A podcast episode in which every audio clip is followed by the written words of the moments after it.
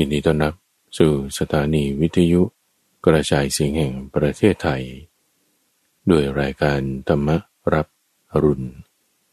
ในทุกวันพุธเป็นช่วงของใต้ร่มโพธิบท ที่เราจะมาทำความเข้าใจในหัวข้อ แม่บท ของธรรมะ ที่พระพุทธเจ้าท่านได้ประกาศไว้ แต่ก่อนที่จะไปถึงจุดนั้น ให้เรามาทำจิตให้สงบกันซะก่อนตั้งฟัง วันนี้เราจะเจริญพุทธานุสติ คือการตามระลึกถึงคุณของพระพุทธเจ้า ด้วยการเอาคุณของท่านมาประดิษฐานไว้ในใจของเรา คุณของพระพุทธเจ้ามีหลายอย่าง ให้เอาคุณทั้งหลายหลายอย่างทั้งหมดนั้น มารวมอยู่ในข้อพุทโธ แล้วตั้งคำว่าพุทโธ พุทโธ พุทโธ ไว้ในใจ จิตเรามานึกถึงพุทโธ ความระลึกได้นั้นคือสติ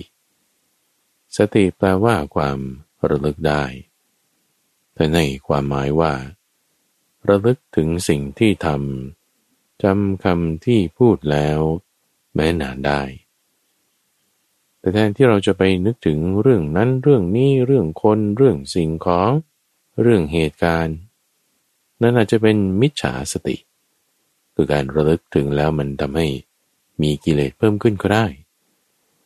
ในที่นี้จึงให้เราตั้งไว้ซึ่งสัมมาสติ คือความระลึกชอบสัมมาสติมีหลายอย่าง ในที่นี้เราใช้เครื่องมือคือคำว่าพุทโธ พุทโธเนี่ยไม่ใช่สตินะตัมบฟัง พุทโธเป็นเครื่องมือให้เกิดสติ ระลึกนึกถึงพุทโธ ความระลึกได้นั้นคือสติ เพราะฉะนั้นจิต พุทโธและสติอยู่ด้วยกัน อยู่ตรงไหน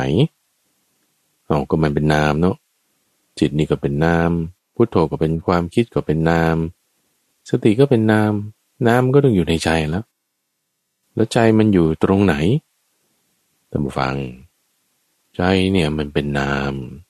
มันไม่ได้จะบอกได้ด้วยเวลาสถานที่ time and space เนี่ยเป็นของสำหรับรูป เป็นของสำหรับกาย ถ้าเป็นรูปเป็นกายเราก็บอกได้ x y z ใส่ไปเลยแกน x แกน y แกน z เราก็ใส่เวลาเข้าไปด้วย นั่นคือ time and space สถานที่และเวลา แต่ส่วนที่เป็นใจเป็นนามเนี่ยตัวฟัง มันไม่มีที่ไม่มีเวลา มันเป็นอีก dimension หนึ่ง มันเป็นอีกมิติหนึ่ง มันเป็นอีกโดเมนหนึ่งของมันเองที่เป็นอะไร เป็นนาม เราจะเข้าถึงนามในที่นี้ เราท่ามกลางอกก็แล้วกันอะถ้าจะเอา ให้เรานึกพุทโธ ตั้งจิต ตั้งสติไว้ที่ท่ามกลางอกของเรา ตั้งไว้แล้วแน่นอนว่าขณะที่เราตั้งสติขึ้นนี้นะ มันจะมีความคิดอื่นๆผ่านมาได้ จะได้ยินเสียง เป็นเสียงนกบ้าง เป็นเสียงคนพูดบ้าง หรือถ้าเป็นเสียงอื่นก็เป็นเสียงร้อง เสียงลำ เสียงสูงเสียงต่ำเสียงเครื่องดนตรี เราได้ยินหลาย ๆ อย่างพร้อม ๆ กัน แล้วเสียงที่มันมากระทบหูเราเนี่ยมันก็ไม่ใช่ว่า จะไม่กระทบจมูกไม่กระทบลิ้นนะท่านผู้ฟังไปแลบลิ้นอยู่หน้าลำโพงเนี่ย เราได้ยินเสียง แต่จุดที่เราได้ยินเสียงมันไม่ได้ผ่านลิ้นสักหน่อย เสียงทั้งหมดมันจะไปรวมที่หู มันลงลิ้นอยู่แต่มันเข้าไม่ได้ ลิ้นรับรู้เสียงไม่ได้ตรงหูเท่านั้น เช่นเดียวกันสิ่งที่เป็นนามทั้งหลาย มันต้องมาอยู่ช่องทางใจอะเพราะมันเป็นนามไงมันไม่ได้เป็นรูปไม่ได้เป็นกายพอเรารับรู้ตั้งสติมันจะมีความคิดนึกอื่นๆ แน่นอนผ่านมา ความคิดอื่นๆที่ผ่านมา จิตที่เรามีสติอยู่ สิ่งหนึ่งที่มันจะเกิดขึ้นเลยท่านผู้ฟังคือการแยกแยะ มันแยกแยะได้ไงเอาก็เพราะว่า จิตของเราเนี่ยมันมักจะเพลินไปตามอารมณ์ใช่ไหมล่ะเนี่ยเป็นธรรมชาติของจิต เพลินไปตามความคิดเพลินไปตามความง่วง เพลินไปตามความฟุ้งซ่านเพลินไปตามเสียง เพลินไปหมดอะสิ่งที่ตรงข้ามกับความเพลินนั้นคือสติ สติอยู่ที่ไหนความเพลินต้องอยู่ไม่ได้ สติเพิ่มขึ้นที่ไหนความเพลินตรงนั้นต้องลดลง ตรงข้ามก็จริงแล้วนะ ความเพลินอยู่ตรงไหนสติมันก็เกิดตรงนั้นไม่ได้ ความเพลินเพิ่มขึ้นตรงไหนสติมันก็ลดลงตรงนั้น เราจะทำความเผลอเพลินให้ลดลง เราก็ตั้งสติไว้ ในที่นี้อยู่กับพุทโธเรานึกพุทโธ พุทโธ พุทโธไว้ในใจ สติมีกำลังเพิ่มขึ้นทีละน้อยละน้อยละน้อย ตามอะไร ตามการระลึกถึงที่เรามีพอระลึกถึงแล้ว สติมีสะสมขึ้นน้อยหนึ่งน้อยหนึ่งความเพลินก็อ่อนกำลังลงหน่อยหนึ่งหน่อยหนึ่งสมมติว่าไม่คิดหรอกว่าความเพลินก็เพลินกันนะตัวมันเองมันก็เพลินกันตัวมันเองมันก็เพลินกันนะจังหวะที่มันเผลอเนี่ยคือนิดหน่อยนิดหน่อยจังหวะที่เรามีสตินี่แหละ เรามีสติตรงไหนความเพลินมันเผลอเลย มันลืมแล้วว่าตัวมันมีเอามันอ่อนกำลังลงทันที ดังนั้นที่เราตั้งสติเอาไว้ ตามระลึกถึงพุทโธ พุทโธ พุทโธ เอาไว้ให้ดี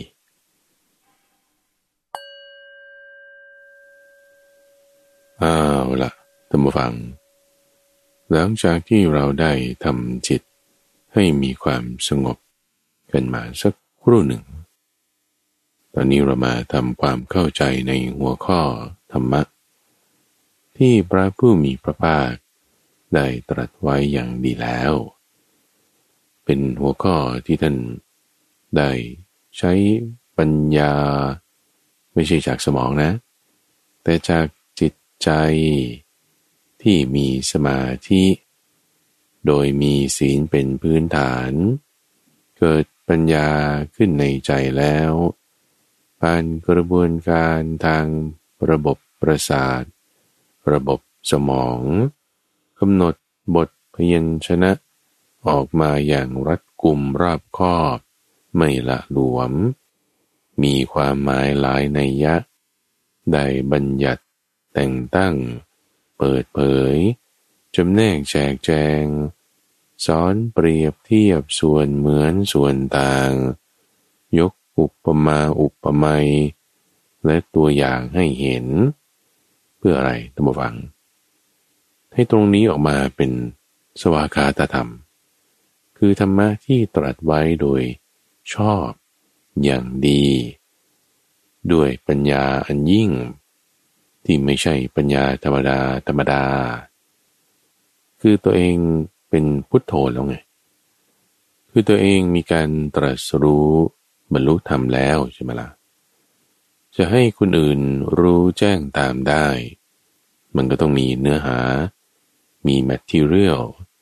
มีบทเรียน มีคำสอน ซึ่งตรงนี้ก็คือธรรมโม หรือธรรมะ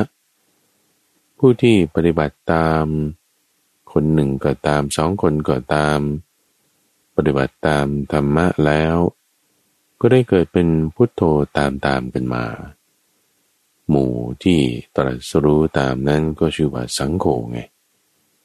มีพุทโธธรรมโมสังโฆอุบัติขึ้นคำสอนต่างๆก็มีมากครูบาอาจารย์ได้เก็บรวบรวมไว้ บันทึกส่งต่อมาถึงรุ่นของเรา เรามาทำการศึกษาดูซิว่า สับบัญญัติเหล่านั้น คืออะไรยังไง จึงใน ทุกวันพุธตมฟัง ช่วงของใต้ร่มโพธิบทข้าพเจ้าก็จะมาอธิบายสับบัญญัติ เป็นคำสอนเป็นหัวข้อธรรมะเหล่านี้ตมฟังหลาย ๆ ท่าน จะมีความคิดว่าเออฉันฟังธรรมแม้ถ้ามีสับบาลี หรือสันสกฤตที่เยอะแยะมากมายเนี่ยโอ้มันจะแบบไม่เข้าใจไม่เก็ตท่านพูดอะไร เหมือนภาษาต่างด้าวแม้ธรรมฟังที่ครูบาอาจารย์ท่านบอกสอนแล้วท่านยกบาลีเนี่ยนะคือต้องการอ้างอิงว่ามันมีที่มา ไม่ใช่ว่าแบบพูดเองเออเอง เข้าใจเองทำเองไม่ใช่ แต่มีที่มามาจากนู่นพระพุทธเจ้าแล้วใน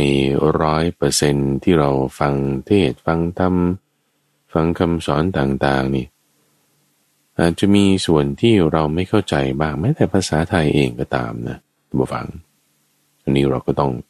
ยกไว้ก่อนใช่ไหมเอ๊ะไม่เข้าใจยกไว้ก่อน เออแล้วไอ้ที่เข้าใจ เออบางส่วนมันก็เข้าใจได้ อันนี้มันก็ดี ก็เก็บไว้ใช่ไหมไอ้ที่ยกไว้ไอ้ที่เก็บไว้มีเออถึงเวลาเหมาะสม เรามาทำความเข้าใจกันอีกอันนี้จะเป็นแนวทาง ในการศึกษาในการปฏิบัติให้ดีได้ หัวข้อธรรมะต่างๆ ที่ท่านบัญญัติขึ้นยกขึ้นประกาศขึ้น ให้เราเข้าใจวันนี้คือสิ่งนี้เนี่ยเรามาทำความเข้าใจแล้วปัญญาเราก็กว้างขวางขึ้นมาไงแน่นอนว่า ฟังเรื่องอะไรแล้วเราก็รู้เข้าใจหมดทุกอย่าง แล้วคุณจะก้าวหน้ายังไงอะใช่ปะละ่ะเออพอฟัง เรื่องอะไรแล้วเราก็เออนี่เราก็ไม่รู้แค่เออ นั้นเราก็ไม่รู้แค่ฟังแล้วเรารู้ขึ้นมานั่นไงปัญญามันก็เกิดไงใช่ไหมละ่ะที่พูดถึงกรณีมาพอสมควรนี่ เพราะว่าต้องการให้ตัมบูฟังได้เปิดใจ ในการที่จะทำความเข้าใจในเรื่องศัพท์บัญญัติต่างๆข้าพเจ้าเนี่ยจัดไว้เลยสัปดาห์ละครั้งหนึ่งวัน ที่ท่านผู้ฟังได้คุ้นเคยกับศัพท์บัญญัติต่างๆ เหล่านี้ วันนี้เป็นศัพท์ที่ไม่ยากท่านผู้ฟัง เป็นคำที่เราสวดกันท่องกันจำกันก็ได้ด้วย มาจากในบทสรรเสริญคุณของพระพุทธเจ้า ที่เราต้องกันได้ว่าอิติปิโสภะกวาอรหังสัมมาสัมพุทโธ วิชาจารณะสัมปันโน นี่ตรงนี้คำนี้เลยตั้งฟังวันนี้ ต้องการจะพูดถึงจรณะ จอจานรอเรือแล้วก็นอนเนนก็มีสละด้วยฮะวิชาและจรณะ โอ้ฟังแล้วก็ไม่เก็ตเลย วิชานี่คงจะพอรู้อยู่เอ๊ะทำไมมีชอช้างสองตัว เหมือนวิชาสังคม วิชาภาษาไทยวิชาเลขนี้หรือเปล่า ไม่น่าใช่นะเพราะมันมีชอช้างสองตัว รูปก็เป็นบาลีละ และตัวมันก็ไม่ได้ยาวด้วย แค่สองสามตัวอักษร จะวิเคราะห์เข้าใจยังไง นี่ไงตัวฟัง จึงจะมาบอกให้ พระพุทธเจ้าเป็นผู้มีวิชาและจรณะในวันนี้จะพูดเรื่องนี้ วิชาคืออะไร จรณะคืออะไร วิชานี้ข้าพเจ้าเคยนำมาพูดไว้ในตอนก่อนๆแล้ว นั่นก็หมายถึงวิชาแปดอย่าง ซึ่งก็คือหมายถึงระบบของปัญญา ที่จะเกิดหลังจากสมาธิ มีสมาธิ ก็จะมีปัญญา ปัญญาในที่นี้คือวิชาแปดอย่าง แต่ก่อนที่จะไปขยายความเรื่องวิชาแปดนี่ เอาจารณะสิบห้านี้ก่อน วันนี้จะพูดเรื่องนี้จารณะ มีสิบห้าอย่าง จรณะนี่มันคืออะไร วิชาคือความรู้ใช่ไหมจรณะคือข้อปฏิบัติให้ถึงวิชานั้น ที่เราสวดบทพระพุทธคุณอิติปิโสเนี่ยว่าพระพุทธเจ้ามีวิชา และจรณะ พระพุทธเจ้ามีปัญญา วิชาคือความรู้ และข้อปฏิบัติให้ถึงวิชานั้น ข้อปฏิบัติให้ได้ปัญญานั้น นั่นคือจรณะ ข้อปฏิบัติคือจรณะ ไม่ใช่ข้อปฏิบัติทั่วไป แต่เป็นข้อปฏิบัติที่ทำให้ถึงปัญญา ที่ทำวิชาให้เกิดขึ้นได้ข้อปฏิบัตินั้นมี 15 อย่าง ข้อมูลนี้ก็เอามาจากส่วนที่เป็นเสขะปฏิปทา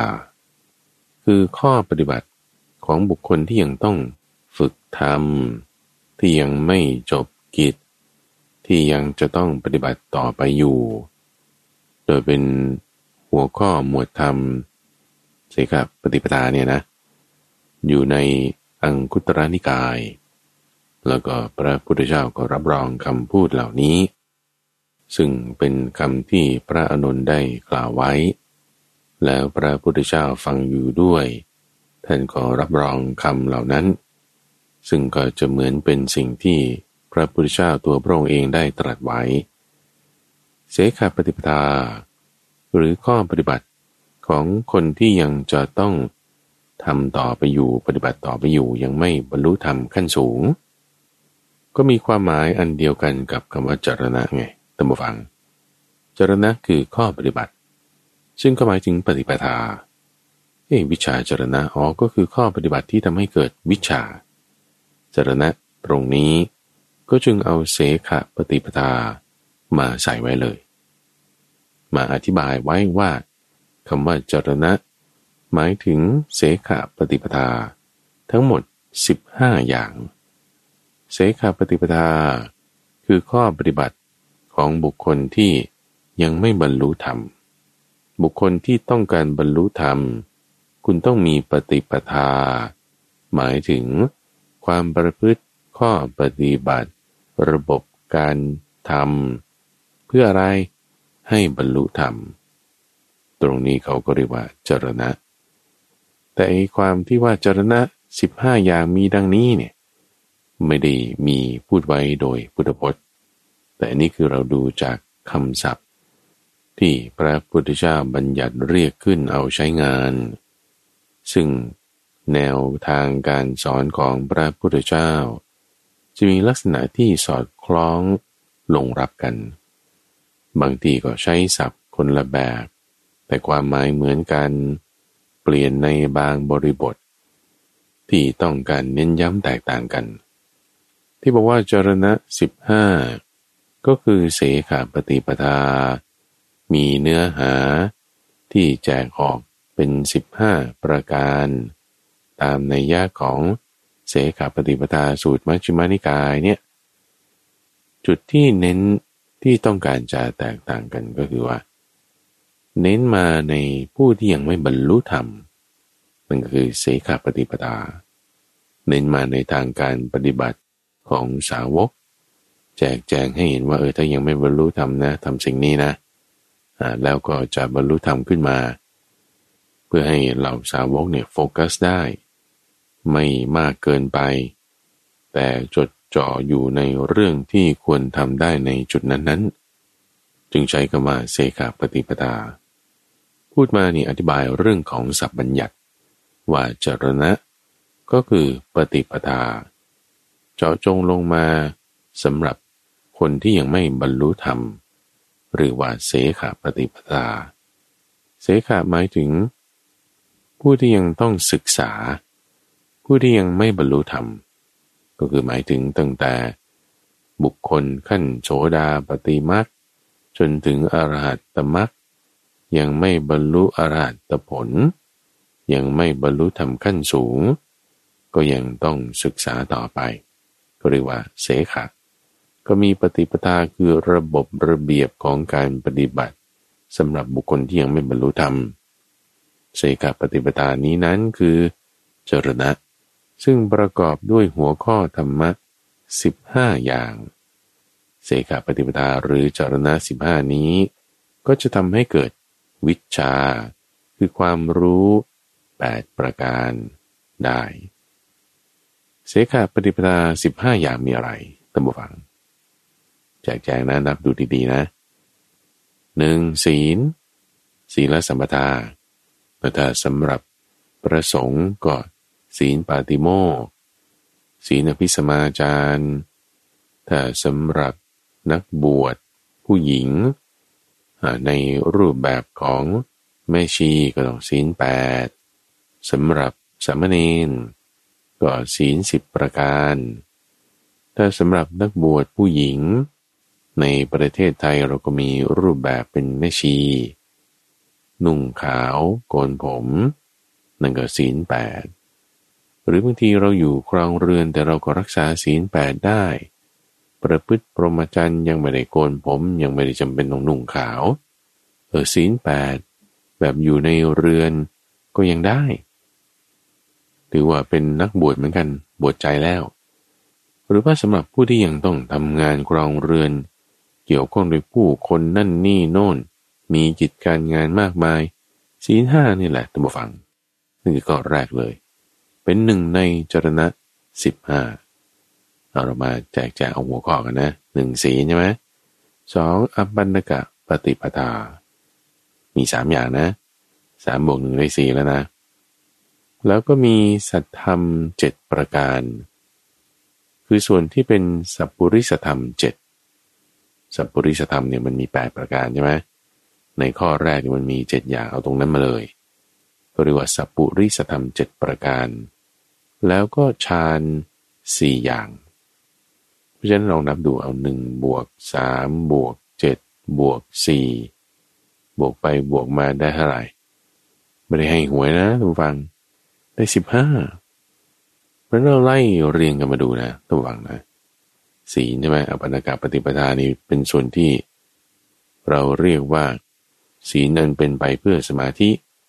โลกบวกสัพพุริสธรรมเจ็ดเข้าไป ก็ช่วยให้เป็นสมาธิด้วย ก็จึงจะเกิดฌานสมาธิอีกสี่ขั้นนั่นเอง รวมกันแล้วได้สิบห้าอย่าง ก็คือศีลสมาธินั่นแหละ แต่แจกแจงออกมาละเอียดออกได้สิบห้าอย่าง เพื่อให้เกิดอะไรปัญญาแหมก็พูดสั้นๆก็ได้ใช่ไหมล่ะศีลสมาธิปัญญา ปัญญาคือวิชาแปดศีลสมาธิก็คือจารณะสิบห้าไง ใช่ไงท่านฟังพูดง่าย ๆ มันก็เข้าใจเก็ตง่าย ๆ อย่างนี้แหละ ในง่ายๆหนึ่งอย่างของปัญญา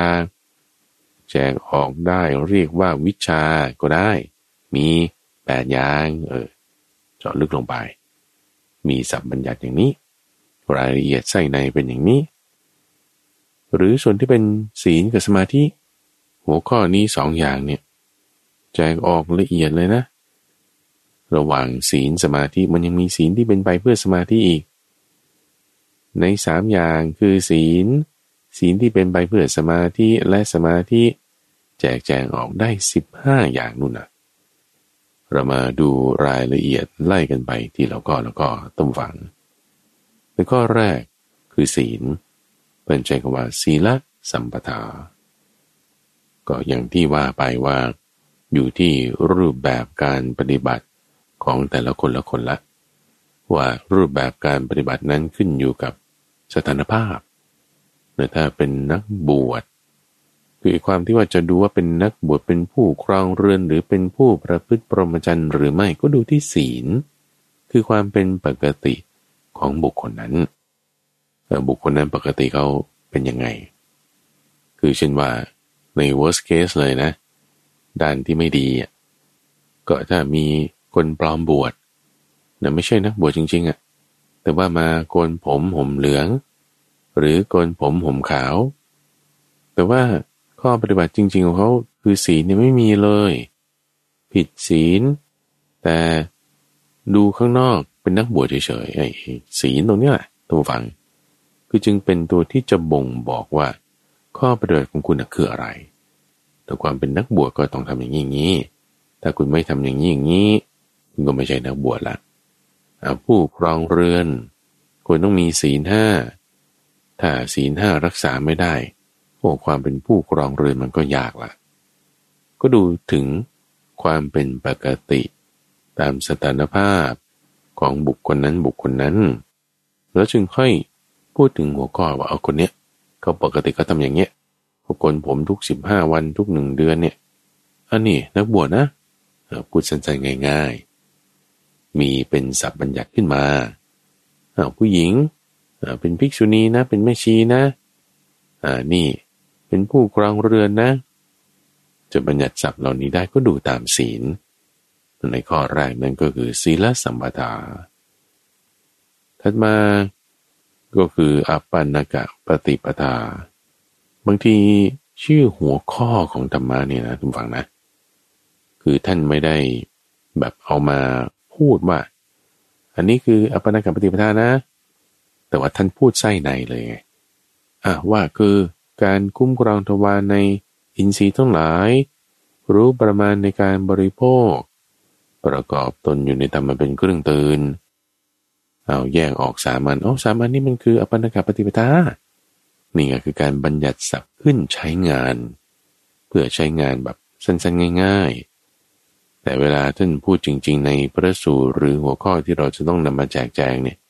คือแจกออกเลย แล้วไม่ได้ใช้หัวข้อของเขา แต่เอาไส้ในของหัวข้อย่อยนี้ คือปัญกาปฏิปทานี้ มาจับใส่อยู่ในเสขาปฏิปทาไง เสขปฏิปทาก็คือชื่อของจรณะสิบห้าไง เออนี่ ด้วยบัญญัติศัพท์เนี่ยทุกฟัง จะทำให้เหมือนเป็นโนด เป็นลิงก์ที่เราเชื่อมกันไปเชื่อมกันไป ให้ความรู้ของเราเนี่ยมันเหมือนระบบสายสื่อประสาท สมองมีเซลล์สมองเชื่อมกัน ด้วยระบบประสาท ด้วยเดนไรท์ด้วยสิ่งอะไรที่มันอยู่ในหัวเราเนี่ยเหมือนกันกับธรรมะนี่แหละ เออมีศัพท์บัญญัติขึ้นเป็นโนดเป็นชื่อ แล้วก็ลิงก์เชื่อมกันไปว่าข้างในมันเป็นอย่างนี้อย่างนี้ต่อเนื่องกันไปกับนั้นนั้นเชื่อมต่อกันได้นะอปันนากาปฏิปทาคือ การคุ้มครองตวารในอินทรีย์ทั้งหลาย ซึ่งส่วนนี้เป็นย่อๆของอะไร ศีลที่เป็นไปเพื่อสมาธิไงตำวังศีลคือปกติใช่ไหมปกตินี่เราดูยังไง ก็ดูทางกายทางวาจา ข้อปฏิบัติทางกายทางวาจาอะไร ที่ไม่ได้อยู่ในหมวดของศีล มีศีลห้าเป็นต้น แต่เป็นข้อปฏิบัติทางกายทางวาจาอื่น แล้วมันจะช่วยให้เกิดจิตเป็นสมาธิได้ เราเรียกตรงนี้ว่า ศีลที่เป็นไปเพื่อสมาธิฟังอีกครั้งนะ ศีลที่เป็นไปเพื่อสมาธิ ก็บัญญัติศัพท์นี้อาจจะยาวซะหน่อยหนึ่ง ชื่อหัวข้อเขานะศีลที่เป็นไปเพื่อสมาธิ แต่มีอยู่ท่านฟัง พระพุทธเจ้าใช้เรียกชื่อนี้อยู่สามข้อในหกข้อของศีลที่เป็นไปเพื่อสมาธินั้นคืออปันนกปฏิปทาสามอย่างนี้นั่นเองกุ้งกรองตะวันนั่นก็เป็นเรื่องของทางตาทางหูทางกายใช่ไหมล่ะเราต้องรู้จักรักษา เป็นข้อปฏิบัติเหล่านี้ละ รู้ประมาณในการบริโภค กินอาหารแต่พอดีไม่ให้อิ่มเกินไป ป้องกันความเป็นโรค ให้กายนี้ตั้งอยู่ได้ ไม่ติดใจในรสชาติ ไม่ให้เกิดโทษของอาหารอันนี้คือโภชเนมตัญญุตา ซึ่งโภชเนมตัญญุตาก็เป็นข้อปฏิบัติทางกายไง คือถ้ามีศีล หมายถึงว่าคุณไม่ได้ไปกระโมยของใครมา หาเงินมาด้วยความสุจริต แล้วก็ไปกินอาหาร แต่ว่ากินมากเกินไปก็ได้ นั่นคือมีศีลใช่ไหมแต่ยังไม่มีศีลที่เป็นไปเพื่อสมาธิ จะให้เกิดสมาธิได้ก็ต้องอย่ากกินมากเกินไป รับประทานพอประมาณ โภชเนมตัญญุตา จึงเป็นข้อปฏิบัติทางกายที่เพิ่มเติมขึ้นจากเรื่องของศีล ที่จะทำจิตของเราให้เป็นสมาธิ แต่มาอีกคือ การประกอบความเพียรอยู่ในธรรมอันเป็นเครื่องตื่น คือชากริยานุโยกพร้อมที่จะตื่น ตื่นตัว พร้อมที่จะลุกขึ้น พร้อมที่จะทำความเพียรอยู่เสมอ ในที่นี้หมายถึงอย่างนี้ คือการที่รู้จักนอนยามเดียว คือในตอนกลางคืน ไม่นอนกลางวัน ในตอนที่นอนเนี่ยก็ให้กำหนดสติสัมปชัญญะไว้ด้วย ว่ารู้สึกตัวเมื่อไร จะลุกขึ้นทันที การกำหนดสติสัมปชัญญะไว้อย่างนี้ จะทำให้เรามีความตื่นตัว มีความตั้งใจดี มีจิตตะหมายถึงการที่เราจะโฟกัสอยู่ในสิ่งที่เราจะต้องทำได้ และในช่วงหัวค่ำช่วงตอนเช้าก็ ฝึกปฏิบัติธรรม ทำจิตให้มีความสงบกลางวันอื่นที่เหลือด้วยนะ ไม่เป็นผู้ที่มีกิจการงานมากมาย หรือถ้าไม่มีเลยก็ไม่นอนกลางวัน แต่ทำความเพียรเครื่องเผากิเลสสามอย่างนี้เรียกว่าอปันนกะ ปฏิปทา เป็นส่วนของศีลที่เป็นไปเพื่อสมาธิ ศีลที่เป็นไปเพื่อสมาธิอย่างอื่นก็ยังมีอีกนะท่านฟัง คืออันนี้ต้องการจะขยายผล ท่านยกมาแค่สามอย่างก็หมายความว่า ในหมวดนี้หัวข้อนี้อะไรอื่นอีกที่มีเนี่ยก็เพิ่มเติมได้นี่ก็จึงจะนำมาพูดในที่นี้นิดนึง เพื่อให้ตูฟังได้เหมือนกับ กระทุ้งความเชื่อมโยงในเซลล์สมองของเราเดี๋ยวว่าอ๋อมไปทางนี้ก็ได้ไปทางนั้นก็ได้อ๋อนี่มีต่อนี่ไปได้อีก นี่กระตุ้นให้เกิดการเรียนรู้ ให้ความจำเราดี ให้เป็นผู้ที่มีความแตกฉาน ในหัวข้อธรรมะ อะไรบ้าง ที่เป็นสิ่งที่เป็นไปเพื่อสมาธิต้องทบทวนดู นอกจากสามอย่างคืออปันนกะปฏิปทานี้แล้ว เดี๋ยวกันะว่าอปันนกะปฏิปทาชื่อนี้ก็คือหมายถึงข้อปฏิบัติที่ไม่ผิดด้วยนะ คือถ้าท่านยกชื่อเนี่ยก็จะเน้นบริบทในข้อนั้น ที่ว่ามันไม่ผิดใช่ไหมในที่นี้ไม่ได้ยกชื่อแต่ว่าแจกแจงออกสามอย่าง เป็นส่วนของ บัญญัติศัพท์ใหม่ที่เรียกว่าจารณะสิบห้าหรือเสขปฏิปทาเออเอาต่อไปอีก ในอปันนกปฏิปทาที่อยู่ในศีลที่เป็นไปเพื่อสมาธิมีอะไรบ้าง นอกจากนี้อ้าวก็ยังมีการอยู่หลีกเร้น การที่ไม่คลุกคลีด้วยหมู่คณะอยู่เสนาสนะอันสงัด มีป่าโคนไม้เป็นต้นแต่ไปอีกก็ยังมีความสันโดษด้วยบริการแห่งชีวิต เหมือนกับนก ที่มีภาระเวลามันไปไหนคือ ปีกสองข้างของมันเท่านั้นเอง ถ้ามันไม่มีปีกมันก็ไปไม่ได้ใช่ไหมล่ะเหมือนพระเจ้าพระสงฆ์ที่มีความสันโดษเออมีแค่ภาระคือบาทและจีวร บาทไว้นี่ก็สำหรับบำรุงท้อง จีวรนี่มีไว้ก็สำหรับปกป้องร่างกายสองอย่างนะเพิ่มเติมขึ้นมา และประการที่สามสุดท้ายนั้นคือ การที่มีสติสัมปชัญญะ รู้ตัวรอบคอบ เน้นมาในส่วนที่เป็นสัมปชัญญะ คือการเดินการยืนการนั่งการนอนการพูดการดื่มการเคี่ยวการลิ้มการถ่ายอุจจาระปัสสาวะ การทำงานต่างๆ นั่นนี่ ไม่ใช่ว่าอยู่ในท่านั่งอย่างเดียว อยู่ในอิริบทใดๆ ก็เป็นผู้ที่รู้ตัวรอบคอบ เออนี่ก็เป็นข้อปฏิบัติทางกาย ส่วนหนึ่งนะ ที่มันเกี่ยวข้องกับทางใจที่จะทำให้จิตเป็นสมาธิไง ซึ่งตรงนี้มีหกข้อสามข้อนี่ยกมาเป็นส่วนของอปันกาปฏิปทา นี้นั่นเองถ้าไปอีกตั้งฟัง ในหัวข้อของจรณะสิบห้านั่นคือเรื่องสัพปุริสธรรมเจ็ดประการ หรือบางที่ก็ใช้คำว่าสัทธรรมเจ็ดประการ สัพปุริสธรรมคำนี้ตั้งฟัง ก็มีประสูตรที่ชื่อนี้เลย แล้วท่านก็แจกแจงออกมีแปดอย่างในอย่างแรกที่ประกอบด้วยสัตธรรมเจ็ดประการนี่บางทีเขาก็เอานัยยะ เฉพาะข้อแรกของสัพปริสธรรมแปดมาเรียกว่าเป็นสัพปริสธรรมเจ็ดเอาแล้วมันมีเจ็ดหรือมันมีแปดกันแน่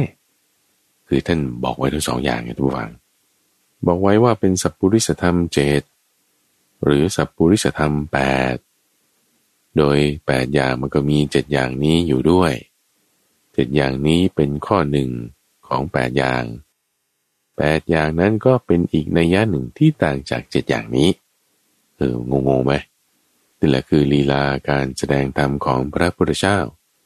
บางทีมีบัญญัติในบัญญัติอีกแต่ว่าบัญญัตินี่หมายถึง การที่จะเรียกชื่อเขา แล้วให้เห็นถึงความที่มันเจาะจงลงไป แตกฉานออกไป เลื้อยขึ้นเลื้อยลง ไปทางขวางก็ได้ นี่ลีลาการแสดงธรรมของพระพุทธเจ้านะเออเรามาดูรายละเอียดดีกว่าตั้งฟังว่า สัตธรรมเจ็ดประการ หรือสัพปุริสธรรมเจ็ดประการ ที่มันไม่ได้เหมือนกันกับนัยยะของแปดอย่างนั้นเท่าไหร่ด้วย คืออะไร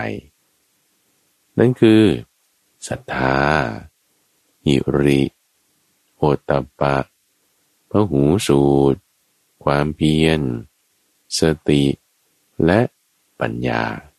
มีเจ็ดอย่างศรัทธาหมายถึงความมั่นใจ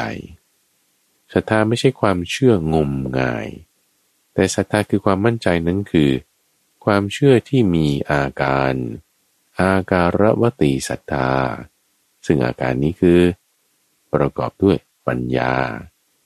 มีหัวข้อศรัทธาที่ไหนเมื่อไหร่ยังไงในคำสอนพระไตรปิฎกที่บันทึกเอาไว้เนี่ยนะ มีปัญญาประกอบอยู่ด้วยเสมอเลยท่านผู้ฟังข้าพเจ้ายังไม่เห็นจุดที่ว่า ถ้าพระพุทธเจ้ายกเรื่องศรัทธาขึ้นมาเมื่อไหร่ แล้วไม่มีปัญญาประกอบเนี่ยนะ ยังไม่เจอเลยนะ แต่ท่านผู้ฟังอ่านพระไตรปิฎกเห็นหัวข้อจุดไหนแล้วเจอว่าศรัทธาแต่ไม่มีปัญญาในช่วยบอกด้วย แม้จะได้เป็นประเด็นข้อสังเกตขึ้น ศึกษาต่อไปได้ศรัทธาระวังในข้อแรกคือความมั่นใจ มั่นใจนี่ก็จะต้องแยกออกไปอีกสามอย่างด้วยนะ คือพระพุทธพระธรรมและประสงค์ หรือในบางที่ก็จะอธิบายว่าเป็นศรัทธาสี่อย่าง โดยเอาศรัทธาในการตรัสรู้ละอย่างหนึ่งธรรมโมกับสังโฆไม่ได้พูดถึงนะ แต่เอาเรื่องอื่นสี่อย่างมาแทน คือเอาเรื่องของกรรมมาใช้เชื่อเรื่องกรรม เชื่อเรื่องผลของกรรม และเชื่อว่า สัตว์นี้มีกรรมเป็นของของตน กรรมสกตาศรัทธา เป็นผู้ที่รับผลของกรรมของตนเอง คือเอาเรื่องกรรมมา อยู่ในหมวดของศรัทธาด้วย บางนัยยะเป็นอย่างนั้นก็มีจะเป็นศรัทธาสี่อย่าง จะเป็นความเชื่อที่ไม่งมงาย แต่ประกอบด้วยเหตุผล เป็นอาการรปฏิศรัทธาธรรมาคือหิริหิริหมายถึง ความละอายต่อบาป ก็พูดไปด้วยกันกับอตตะปะเลยก็ดีเหมือนกัน แต่อตตะปะคือ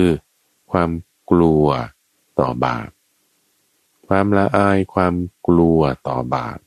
คือหิริโอตปะถ้าแบบว่า ขี้กลัว ขี้อาย เราจะเอาคุณธรรมนี้ให้มันดีได้นะ เอามาอายมากลัวต่อบาปดีกว่า คือบางคนอยู่คนเดียวเนี่ยไม่กลัวไม่อายใช่ไหมแต่ว่าอยู่ต่อหน้าหลาย ๆ คนโอ้อายกลัว ไม่กล้าแสดงออกไม่กล้าทำเป็นต้นนะ ออแต่พออยู่คนเดียวเออไม่กลัวไม่ละอาย เออมันแปลกๆอยู่เหมือนกันนะทำไมเป็นบางครั้งบางคราว แล้วก็กับบางสิ่งใช่ไหมแต่สิ่งอื่นทำได้ดี เอาความกลัวความละอายนี้มาใช้กับบาปดีกว่า และให้มันมีอยู่ตลอดนะบางคนจะด่าคนต่อหน้า ไม่กลัวเขาด่ากลับ ไม่พูดหรอก พูดดีๆ แต่พอรับหลังไม่กลัวแฮะนินตาเขาได้พูดไม่ดีกับเขาได้ จริงๆ เราต้องกลัวทั้งต่อหน้าและรับหลังเลยตัวฟัง กลัวบาปไงละอายว่าโอ้ยแต่ฉันพูดชั่วไม่ดีกับคนอื่น ต่อหน้าก็ละอายก็กลัวรับหลังก็กลัวก็ละอาย คือกิเลสบางทีมันก็เอาความละอายความกลัวไปใช้เป็นเครื่องมือของมันเหมือนกันไง เอามาใช้เป็นบางครั้งบางคราวตามอะไร ตามความพอใจเข้ามาแล้วกิเลสนะเป็นเชือกเดียวกันกับปัญหาความอยาก เป็นชื่อเดียวกันกับความไม่รู้คืออวิชชา แต่ถ้าเป็นส่วนของความดี เป็นส่วนของกุศล เป็นส่วนของมรรคคือทาง ที่มีองค์ประกอบแปดอย่างอันประเสริฐเออฮิริโอตปามันจะมีอยู่ตลอด แล้วก็กับบาปเท่านั้นเดี๋ยวไม่ใช่ว่า เออ จะทำความดีกลัวกลัวอายอายไม่กลัวเลยจะทำความดีอะ ลุยเลยสู้เลยทำให้มากด้วย แต่จะทำบาปโอ้ย ไม่เอาไม่เอานี่ไงทุกฝังกุศล มันจึงเพิ่มอกุศลมันจึงลดไง จิตละเอียดลงแล้วนี่นะ นี่เป็นข้อปฏิบัติที่จะให้ได้ฌานเลยล่ะ อยู่ดีโอตปานี่ต่อไปเลยล่ะถัดมาอีกคือพระหูสูตรพระหูสูตรนี่คือผู้ที่ฟังมากพระหูนี่ก็คือมากแหละ สูตะนี่ก็มาจากสูธาคือการฟัง ฟังให้มากก็คือพยายามเรียนรู้ สมัยก่อนตำรามีตัวฟังแต่ว่ามันไม่ค่อยคงทนถาวร จะเรียนรู้อะไรหลักการเนี่ยเขาก็อาศัยการฟัง โดยไปอยู่กับอาจารย์ อาจารย์พูดจอมไม่กับฟังคำอธิบายเหล่านั้นไป ฟังไปมากๆ ฟังไปมาก ๆ มันก็ต้องมีส่วนที่จำได้บ้างอะใช่ไหมสมมติฟังสิบอย่าง ต่อให้สมองไม่ดีขนาดนั้นเลยก็ตามมันก็ยังต้องจำได้สักอย่างหนึ่งนะอะฟังมากๆ ฟังมากๆ เป็นพระหูสูตรนี่จึงเป็นผู้ที่พยายามเรียนรู้ แล้วจะจำได้หรือไม่ มันยังไงก็ต้องได้บ้างหูสูตรนี่เพราะฉะนั้นคนที่เป็นพระหูสูตร คือขยันศึกษา แล้วอาจจะรู้มากหรือรู้น้อยได้ทั้งนั้น แต่ขยันฟัง ขยันเรียนรู้ แต่มาคือความเพียร เป็นผู้มีความเพียรอันปรารบแล้วท่านจะเปรียบเหมือนกับม้าตัวม้าที่เป็นม้าอาชาในเป็นม้าที่ฝึกมาอย่างดี เวลาที่จะทำกิจธุระเนี่ยเช่นการลากเข็นเป็นต้นเนี่ยนะที่ต้องดึงต้องทำอะไรก็ตาม ม้าตัวนี้เออเป็นม้าที่ดีเขาก็จะดูจากการที่ว่า ม้าตัวอื่นจะ ลากเข็นหรือไม่ลากเข็นจะรับภาระหรือไม่ก็ตาม เราจะรับภาระละคิดอย่างนี้ เช่นเดียวกันนั่นก็คือความเพียรนั่นเองคนอื่นจะทำความเพียรหรือไม่ก็ตามฉันจะทำความเพียรฉันจะปรารบความเพียรทางกายด้วยทางใจด้วย เวลามีความเพียรอันปรารบแล้วนั่นคือไม่ย่อหย่อน ไม่ย่อหย่อน ไม่ต่อถอย ก็จะตรงกันข้ามกันกับส่วนที่หมดกำลังใจเนื้อหมดกำลังใจมันขี้เกียจมันสังกตายมันไม่อยากทำอันนี้คือตรงข้ามกัน แต่ถ้าเอาไอ้เจ้าความขี้เกียจความสังกตายความท้อถอยความอ่อนแอออกไป เออนี่จะเป็นอารมณ์ดีว่า สู้ทำซึ่งแนวแนวมันก็จะถ้าเกินไปอะมันก็จะเป็นฟุ้งซ่านได้ แต่ถ้าอ่อนไปไม่มี มันก็กลายเป็นขี้เกียจขี้คร้านท้อแท้หมดกำลังใจ มันต้องใส่ให้พอดีพอดี พอเรามีความเพียรอันปรารบแล้วก็จะมีสติตั้งมันขึ้นได้ จึงเป็นข้อจัดมาในส่วนของสัพพุริสธรรมเจ็ดเป็นผู้ที่มีสติมั่นคง สติคือความระลึกได้นั่นเองท่านผู้ฟังได้ฟังในช่วงของจิตตวิเวกทุกวันอังคารข้าพเจ้าก็จะมานำปฏิบัติ ได้ก็ต้องฝึกสติแน่นอนละ่ะ มีทุกครั้งเลย ไม่ว่าจะเป็นธรรมานุสติ หรือเป็นธรรมานุปัสสนาสติปัฏฐาน หรือเป็นการเห็นเวทนาในเวทนา เห็นจิตในจิตเป็นต้น ให้เกิดสติแล้ว สมาธิมันก็จะค่อยตามมาแต่มาอีกในประการที่เจ็ดของสัพพุริสธรรมเจ็ดนั้นก็คือ ปัญญา ปัญญาคือ ความรู้นั่นเอง คือความฉลาด ความรู้ความฉลาดนี่มันมีหลายระดับ ระดับสูงสุดที่เราพูดกันไป ตั้งแต่ต้นรายการนั้นคือวิชาแปดประการใช่ไหมแต่ปัญญาเนี่ยมันมีมาตั้งแต่ศีลแล้ว เข้ามาไงในท่านศีล ศีลต้องประกอบด้วยปัญญาเพราะอะไร เพราะว่าถ้าไม่มีความรู้บ้างว่าอะไรมันคือศีลแล้วคุณจะทํำยังไงอะ ถ้าไม่มีความรู้บ้างว่าอะไรมันคือผิดศีลแล้วคุณจะปฏิบัติตามศีลนี่มันถูกเนี่ยมันจะได้ยังไงอะ เออจะมาแล้วมันก็ต้องมีปัญญาบ้างอะถ้าไม่มีปัญญาในการรู้ว่าอะไรผิดอะไรถูก มันจะไปสนใจมาทำสิ่งที่ถูกได้อย่างไร จะปฏิเสธไม่ทำสิ่งที่ผิดได้ไหมล่ะ มันก็ต้องมีปัญญาบ้างหรือปัญญาในส่วนนี้นั้นนั่นน่ะ คือในที่นี้ ตัวนี้คือหมวดของสัพพุริสธรรมเจ็ดอย่าง จะมีแค่นี้ ทีนี้ถ้าพูดถึงเจ็ดอย่างแล้วก็เอาแปดอย่างไปเลยเป็นยังไง เออ มาเสริมเติมเข้าไปเนื้อพูดสั้นๆนิดหนึ่งตัววัง เอาทั้งเจ็ดข้อนี้มาเป็นข้อหนึ่งในสัพพุริสธรรมแปดก็คือประกอบด้วยสัตธรรมเจ็ดประการที่ว่าไปนั้น มีศรัทธาหิริโอตปาพหูสูตรความเพียรสติและปัญญา นี่จะเป็นข้อที่หนึ่งในสัพพุริสธรรมแปดถัดมาข้อที่สองในสัพพุริสธรรมแปดนั้นก็คือ การคบหากับบุคคลที่มีสัตธรรมเจ็ดประการที่กล่าวมาแล้วเมื่อตะกี้นี่แหละเออคบหาสมณพราหมณ์ เป็นมิตรสหาย คือมีเพื่อนดีถัดมาอีก ประการที่สามของสัพพุริสธรรมแปด คือคิดอย่างสัตบุรุษ คิดที่จะไม่เบียดเบียนตนเองและผู้อื่นนี่คิดแบบนี้ข้อที่สี่ปรึกษา หมายถึงไม่ว่าจะให้คำปรึกษาคนอื่น หรือเราไปปรึกษาคนอื่นเขา เวลาปรึกษาอย่างไร ก็ปรึกษาชนิดที่ไม่เบียดเบียนตนและผู้อื่น ไม่ว่าจะให้คำปรึกษาหรือ ไปขอคำปรึกษา เวลาพูด แต่มาอีกประการที่ห้าก็พูดอย่างสัตว์บุรุษ คือพูดวาจาที่เป็นสัมมาวาจา เป็นสุจริตสี่อย่าง มีการไม่โกหกเป็นต้นแต่จะขยายไปอีกนะก็คือ ไม่พูดเรื่องไม่ดีของคนอื่นด้วย แต่ถูกบังคับเจาะจงกับพูดนิดเดียวนั่นคือวาจาอย่างสัตว์บุรุษ นั่นคือข้อที่ห้า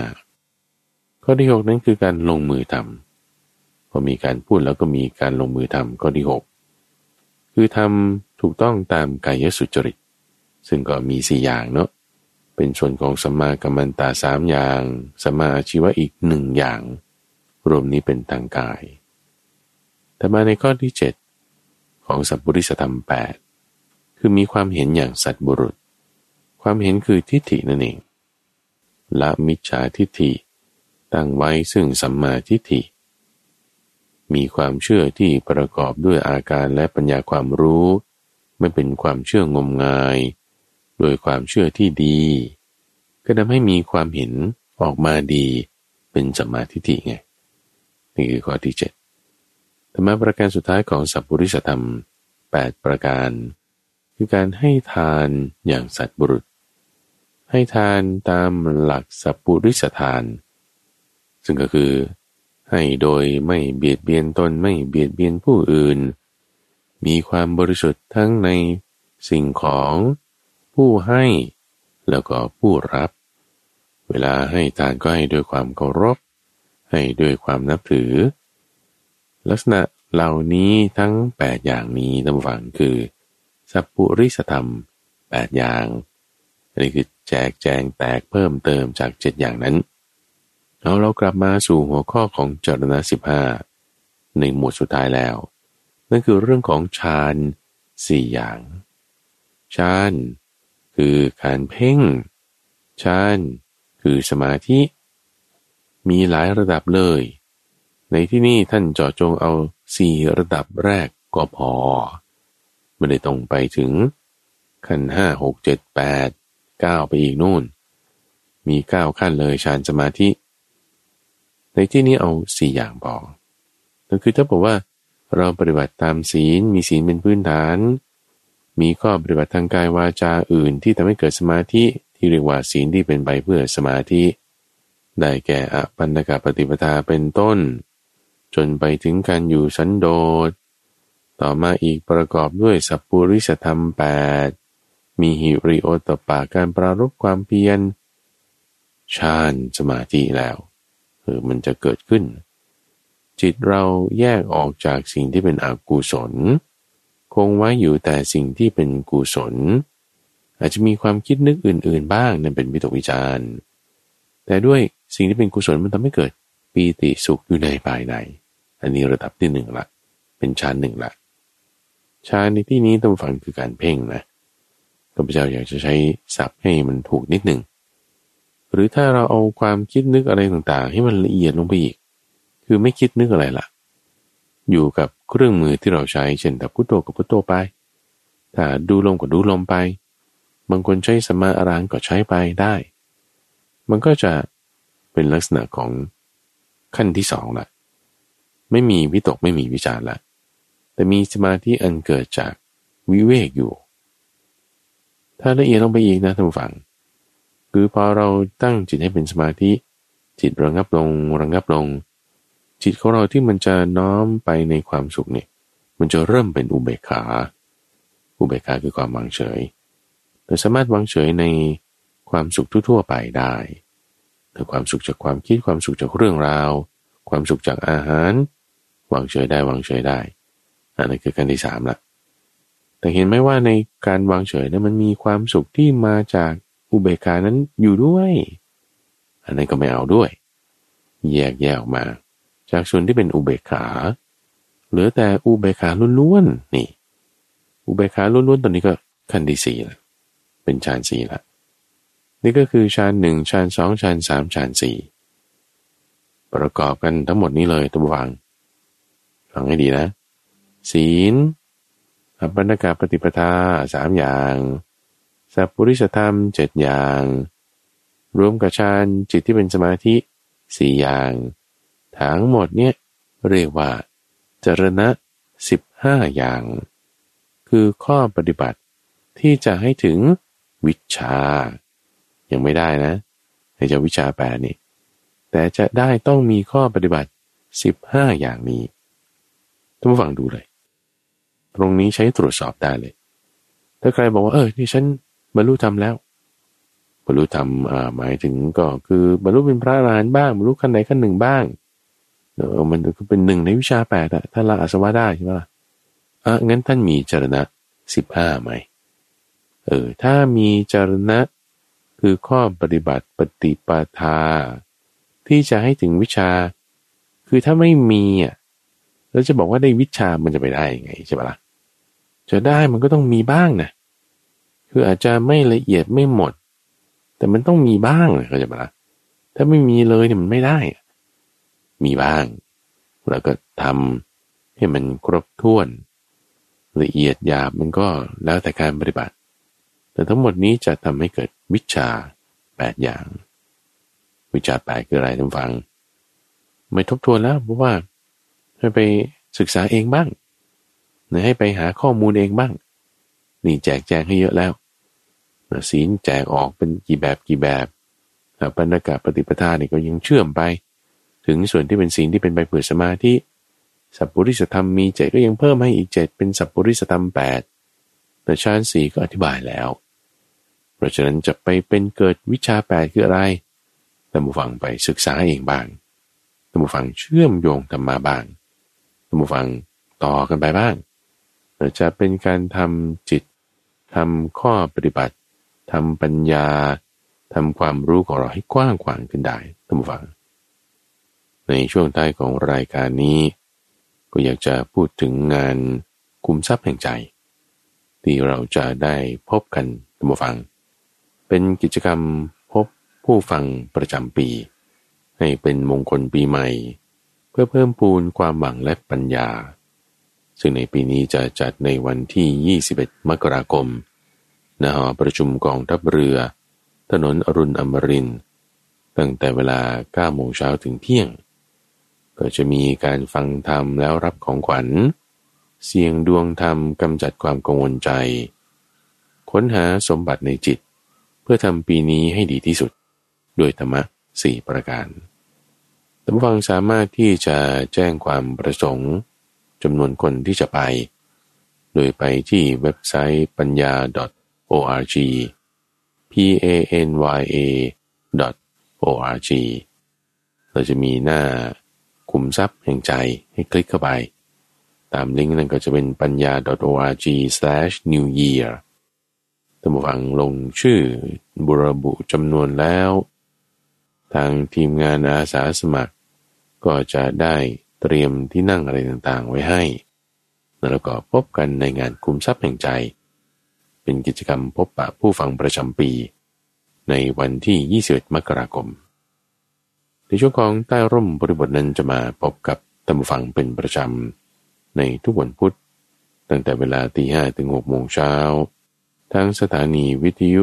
กระจายเสียงแห่งประเทศไทย หรือว่าในเครือข่ายของกรมประชาสัมพันธ์ ตามช่วงเวลาต่าง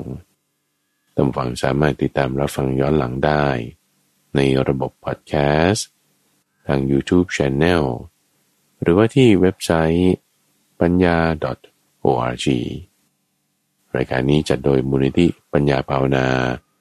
ร่วมกับทางสถานีวิทยุกระจายเสียงแห่งประเทศไทย โดยมีข้าพเจ้าพระมหาไพบูรณ์อาภิปุโน เป็นผู้ดำเนินรายการ